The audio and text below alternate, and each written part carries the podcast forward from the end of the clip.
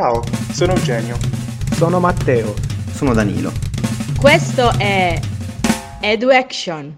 Il podcast di Uniradio Cesena, parte di NG in Radio, il primo network radiofonico digitale, istituzionale, interamente costituito da giovani under 30.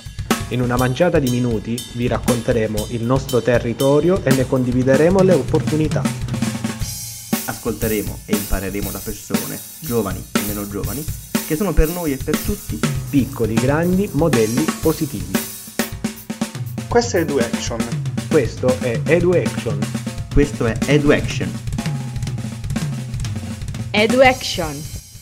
Tante purtroppo prima abbiamo parlato solo di cose un po' negative in realtà le persone che vivono in conflitti o che vivono in povertà sanno darti delle gioie perché sanno cos'è la vera vita e quindi sanno apprezzare la vera vita, sanno apprezzare le piccole cose, ti danno delle vere gioie che quando le scopri è difficile vivere poi diversamente in Italia. Questa è la realtà. Quindi sì, io ho molti più ricordi belli che ricordi brutti.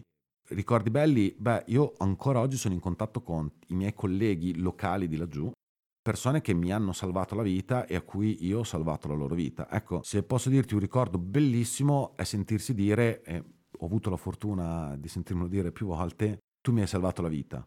Io auguro a tutti voi di sentire queste parole dette da una persona che ve lo dice sinceramente, perché ti dà la forza per capire che noi possiamo cambiare veramente le cose, noi facciamo veramente la differenza. Quindi ti posso dire che un ricordo più bello è stato veramente quando accompagnai una persona, noi facciamo le scorte anche, cioè vuol dire che noi accompagniamo in maniera disarmata le persone a fare varie cose, o attività di vita normale, o anche a incontrare la loro famiglia. Ecco, io una, ho accompagnato una signora che cercava la sua casa, perché naturalmente lei era stata profuga, era costretta a vivere da un, un altro posto, ma lei voleva vedere dove era casa sua, lei voleva vedere che fine aveva fatto casa sua e siamo andati a casa sua e casa sua non c'era più. Era stata rasa al suolo, sopra e accanto avevano costruito una casa altre persone che vivevano lì. Quelle altre persone erano i suoi vicini di casa di prima della guerra. Non sai mai quando fai queste cose come può andare a finire. Può essere che questi ti odiano, si odiano, oppure hanno solamente paura per la questione della casa, no? E ho ricostruito dove non poteva. E invece in realtà questi erano di due popoli diversi, di due lingue diverse, ma nel momento in cui sono incontrati sono ritornati a essere gli amici che erano quando le cose andavano bene. Ed è stato bellissimo.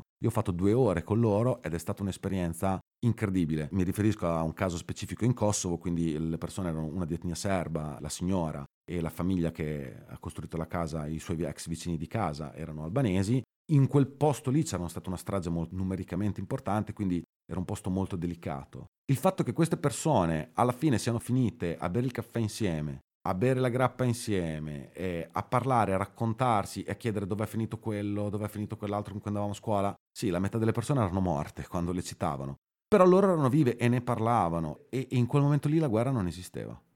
Se avessero fatto decidere loro il futuro di quel paese, il futuro di quel paese sarebbe stato bellissimo. Il problema è che non decidiamo mai noi persone normali. Eh? Quindi questo è un ricordo sicuramente mm, che mi porto dentro, ma te ne potrei citare tanti, dalla Palestina, dal deserto, dai profughi. Vivere con loro, sentirsi dire non avrei mai pensato che un bianco potesse vivere qui con me. Tu invece mi hai fatto vedere che puoi vivere così e tu dici, me non ho fatto niente di speciale, cioè, sì, va bene, ho dormito nel saccapelo per un po' di tempo, non ho avuto la luce, l'acqua e il gas, ma insomma, eh, io poi alla fine mi torno in Italia, ho tutto. Tu invece ci vivi e lui ha detto, no, ma io vedere qua te, vedere te italiano che sei qua, per me mi dice che quello che sto facendo non è sbagliato ed è giusto. Ecco, oh, solo, quel, solo questo mi riempie, ecco. E quelle esperienze mi riempiono ancora. Ho, adesso sono un volontario dormiente, nel senso che ho una figlia, lavoro e quindi posso dedicarmi meno ad andare là. Però in realtà è una cosa che vorrò fare e magari farò anche con mia figlia, chi lo sa. Bene Domenico, allora eh, io ti auguro il meglio e ti ringrazio per questa testimonianza. Grazie a te Matteo, grazie per l'opportunità. E io invito tutte le persone che sono interessate a approfondire la questione ad andare sul sito di Operazione Colomba www.operazionecolomba.it. Lì trovate tutte le informazioni sui progetti aperti al momento e le modalità per iscriversi ai corsi di formazione che in momento di Covid sono online. Questo è EduAction. EduAction vi dà appuntamento alla prossima puntata.